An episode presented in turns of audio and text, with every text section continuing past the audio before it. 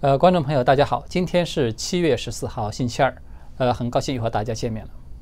那么今天呢，准备和大家讨论的话题呢，是在昨天发生的一件大事，就是美国国务卿蓬佩奥呢，他正式的发布了一份声明。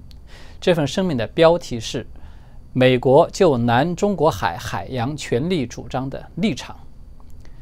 那么这一份声明呢，它可以说是一份重磅的文件了，因为它标志着就是美国国家战略和军事战略的一个重大的转变。我们甚至可以这么说，这是美中关系恶化以来啊，就是开打贸易战以来，川普政府寄出的最强硬的一个政策。那么他对中共政权的这种冲击的力度，甚至还要超过目前对几个中共高官的那个制裁。那么我们为什么这么说呢？我们先来介绍一个背景。首先呢，就是蓬佩奥这份声明，它的发表时间呢是特意安排的，因为昨天呢，他刚好是二零一六年那个南海仲裁案那个裁决结果宣布的四周年的时间。那蓬佩奥他选择在这一天来发表这份声明，显然是有一个重要的宣誓意义的。他要宣誓什么呢？我们看到，就是美国这份声明，它的核心内容其实总结起来就是一个认定中共关于在南海特定区域的这种主权声索是非法的。这个就意味着川普政府他们做出了一个重大的决策，就是说，在南海这个主权争端之中呢，美国从现在开始起正式的宣布要选边站了。那么，这和美国的前任政府是。完全不同的。我们都知道啊，就是从奥巴马政府开始起，美国虽然在这个南海问题上，它对中共的这个主权声索以及在南海的诸多的行动，它是有表达关切，但是呢，美国的这种政策的声明中呢，通常它都会带这么一句话，就是说，美国在南海主权的争端问题上呢，不选边。但是呢。我们看到，蓬佩奥在昨天他这个高调的声明之中呢，明确的这样说：，北京方面对拥有南海大部分海域的近海资源及其旨在控制这些资源的霸凌行为是完全非法的。这句话一出来啊，我们就看到，它标志着美国已经正式的否定了中共多年以来一直宣称的，就是说对这个南海的九段线以内这部分海洋。都拥有主权的这个说法，我们换句话说，美国它不但不承认中共对南沙群岛的主权，它也不承认中共对西沙群岛的主权。当然，其中也包括了中共目前实际控制的黄岩岛啊、美济礁啊等等这些争议性的岛礁。那么呢，要按照蓬佩奥的这个说法，就是美国要将美方的立场与二零一六年七月十二号那个南海仲裁案的结果要把它统一起来，并且呢，他还强调说，这个仲裁法庭所做出的这个仲裁是一个最终的裁决，它对双方都是具有法律约束力的。那么，蓬佩奥的他这份声明，他究竟说了哪些具体的内容呢？由于这份这个声明它的原文比较长，我下面呢就把我自己简单总结的几条这个关键信息呢，先给大家介绍一下。大家听完可能就会有体会了，就是我们为什么要说这份文件是一份重磅的文件。第一条，最重要的信息，它当然就是宣布中共对南海大部分海域的这种主权要求是非法的。那么，相应的，中共在这些海域单方面的从事控制、开发资源的这些行动，也全部都是非法的。第二，美国不允许中共强权即公理的这种霸凌行为有任何的立足之地。第三，美济礁和仁爱礁，它的主权和相应的这种海域的管辖权，都应该归属于菲律宾。第四，不承认中共与越南、马来西亚、印尼还有文莱等四个国家各自的一处有争议性的岛礁的这个主权的声索。第五，不承认中共宣称的那个最南端的国土曾母暗沙的主权。大家已经看到了吧？就是蓬佩奥的他这份声明，可以说几乎是句句如刀似剑，他的措辞其实是非常强硬的。那么，为什么美国它可以这么的强硬呢？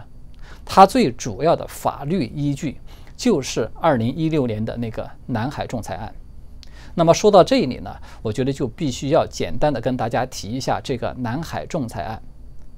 在2016年实施的这次这个南海仲裁，它不仅仅说是埋下了今天美国强硬出手的这个伏笔，它其实还牵扯到当时中美之间啊发生过的一次号称是冷战后的最大规模的海上对峙的事件。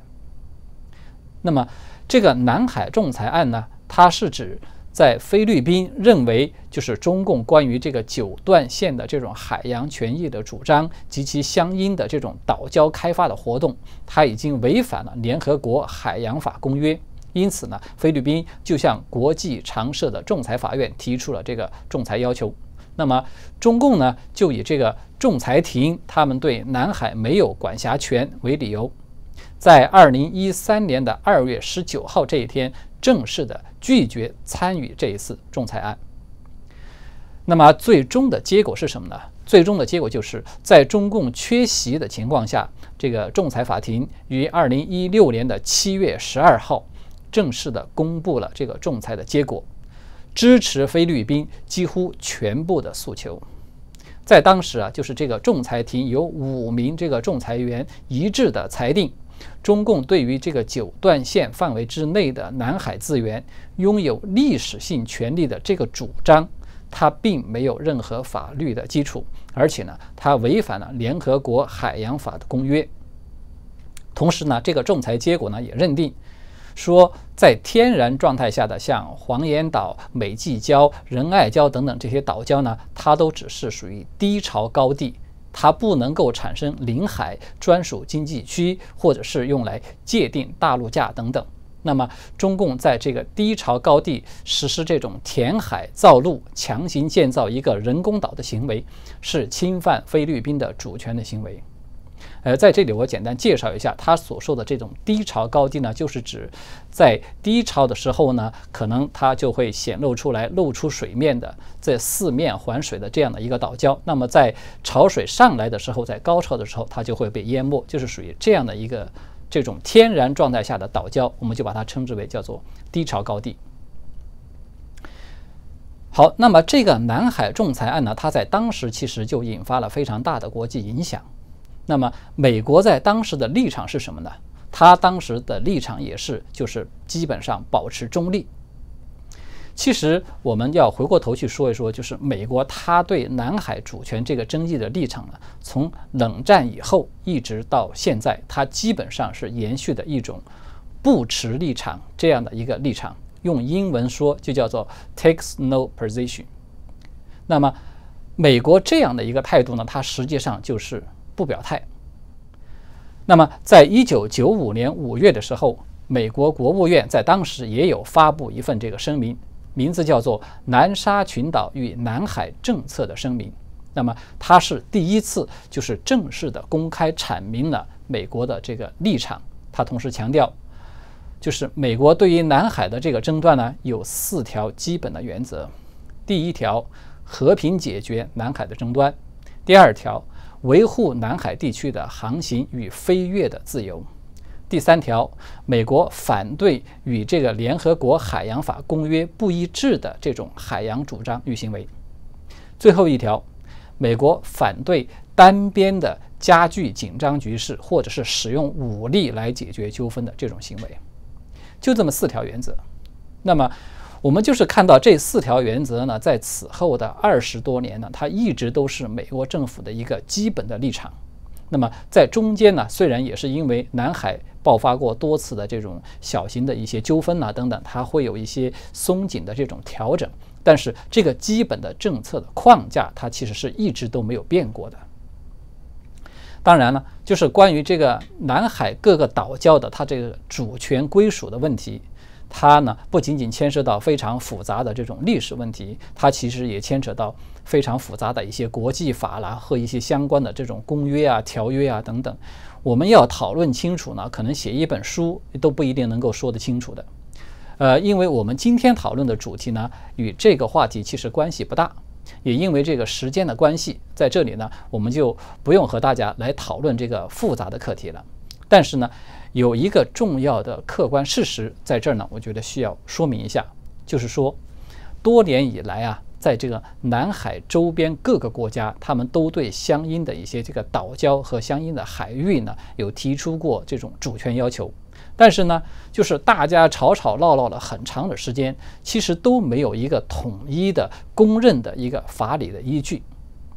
而四年前那个南海仲裁案，可以说它是关于这片地区这种主权争议的第一个。根据联合国的海洋法公约给出的一个国际的法律的依据，我们看到美国昨天发表的这份声明啊，它就是以这个法律依据来作为最根本的这样的一个证据来进行表述的。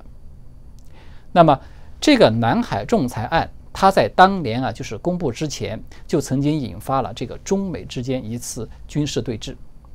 这一次的对峙呢，被称为冷战之后中美之间最大规模的一次军事的这个对峙，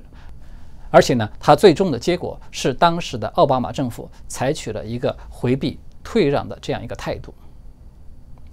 呃，当然，对大多数朋友来说呢，可能对这一段历史呢不太熟悉，我们还是需要花一点点的时间跟大家简介一下这一次对峙，因为我们只有了解过去这场较量。我们才能够更加深刻地理解为什么说蓬佩奥他昨天的这份声明对北京来说是一个重量级的打击。大家可能都看到了，在前几天，就是美国有一个双航母编队在南海进行军事演习，是吧？这个话题呢，它一度成为媒体报道的热点，而且中共呢也同时的就在附近的海域进行着一场这个军事演习。双方呢是遥遥相望，互相之间彼此都是看得见的。那么这种状态，它实际上就可以说是一种隐形的军事对峙。而在四年前的那一次中美对峙之中，它的那个规模啊，要比这一次其实要大了很多。那一场对峙的时间呢，是开始于二零一六年的六月的中下旬。在当时啊，美军的航母叫做斯坦尼斯号。加上这个里根号，也是组成了一个双航母的战斗编队，进入到了南海东部的这个菲律宾的海域，去展开一次作战的演习。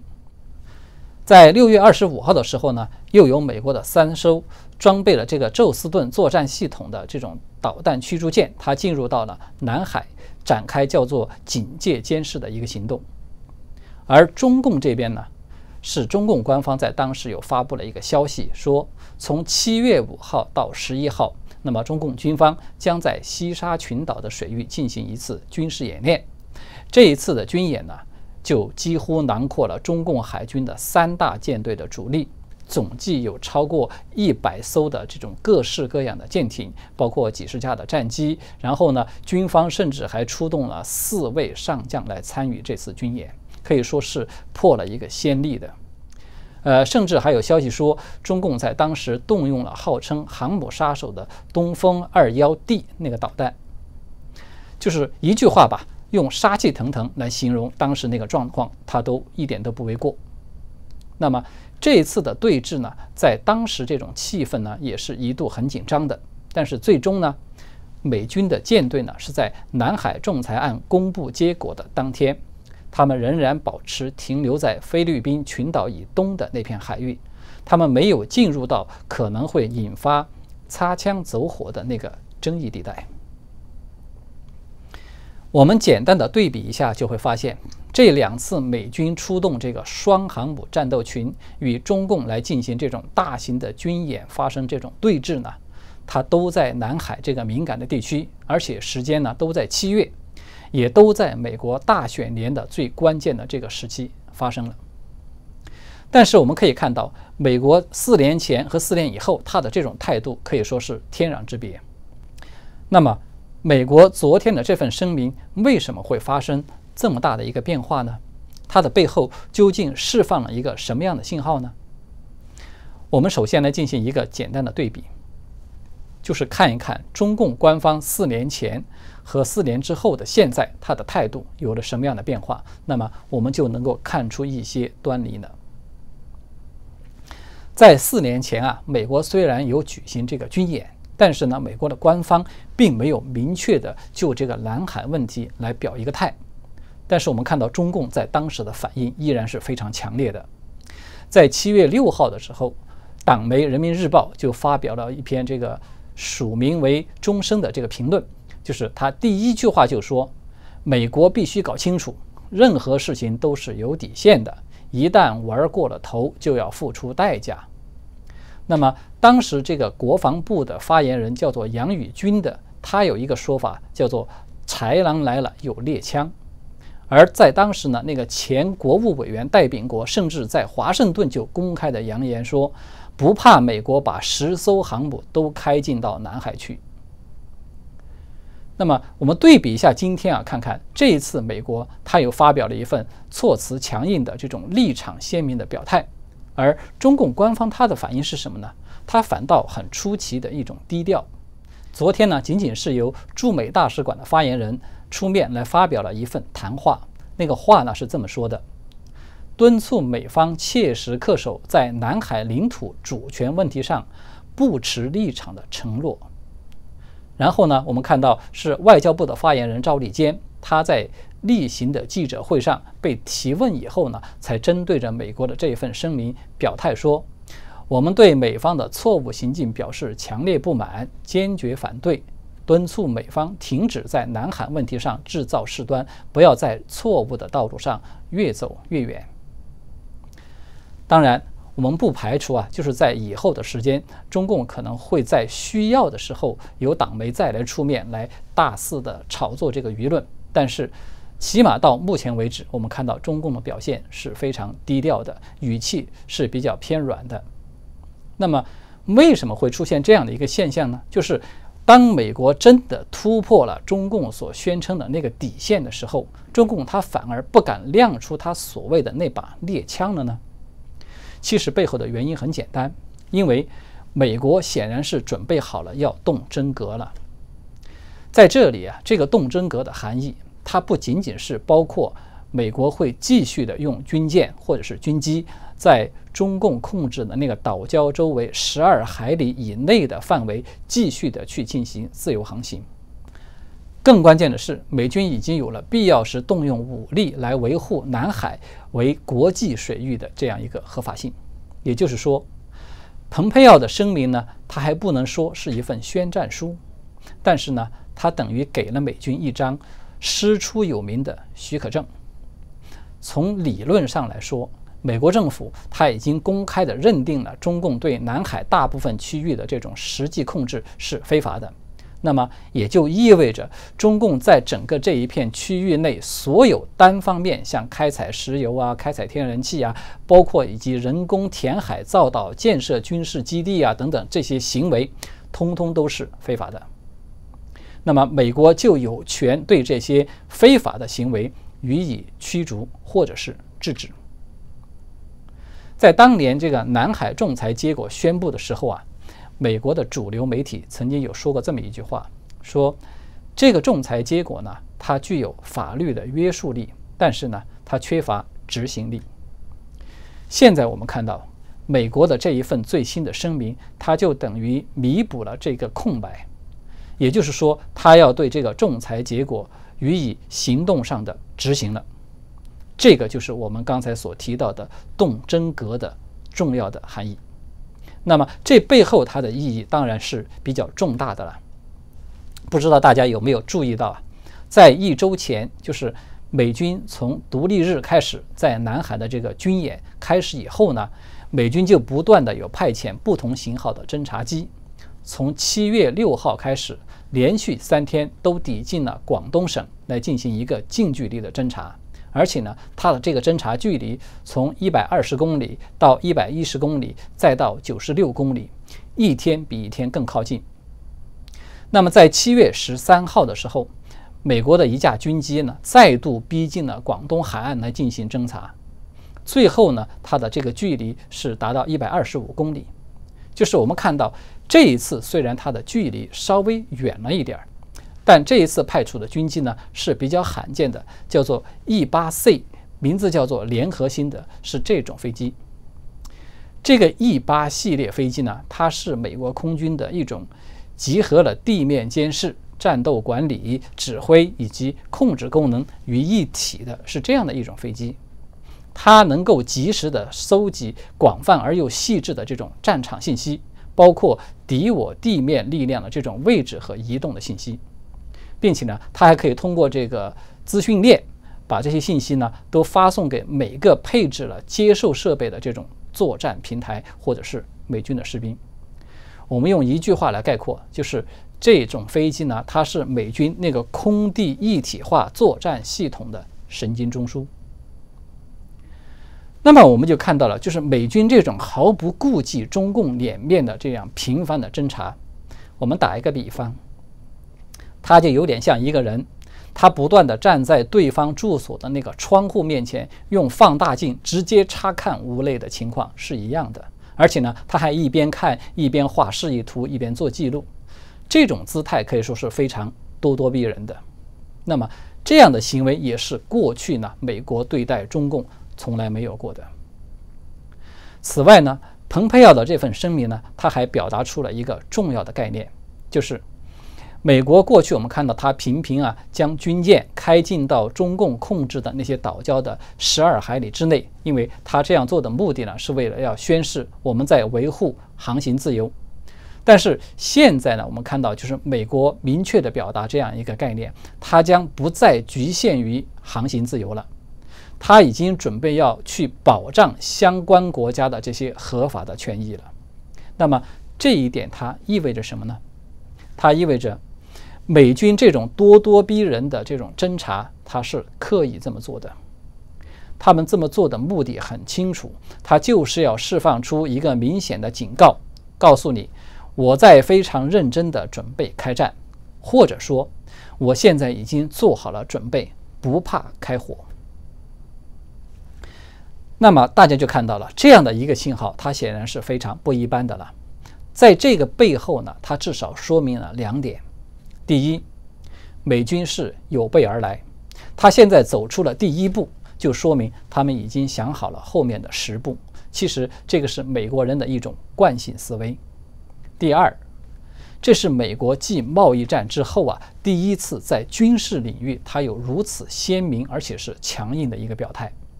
我们换句话说，这一次轮到美军敢于亮剑了。那么，为什么美国他现在敢于亮剑了呢？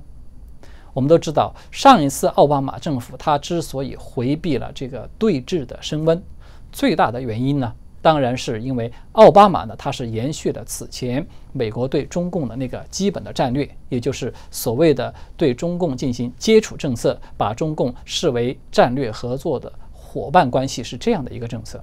所以呢，当中共表现出来一种梭哈式的这种豪赌的姿态的时候，那么奥巴马政府一个呢，他是因为这种习惯性的软弱；二呢，是因为他觉得希拉里呢当时在竞选总统的形势大好，他当然不想在这个节骨眼上呢节外生枝，惹出一场局部的战争来，把整个水给搅浑了。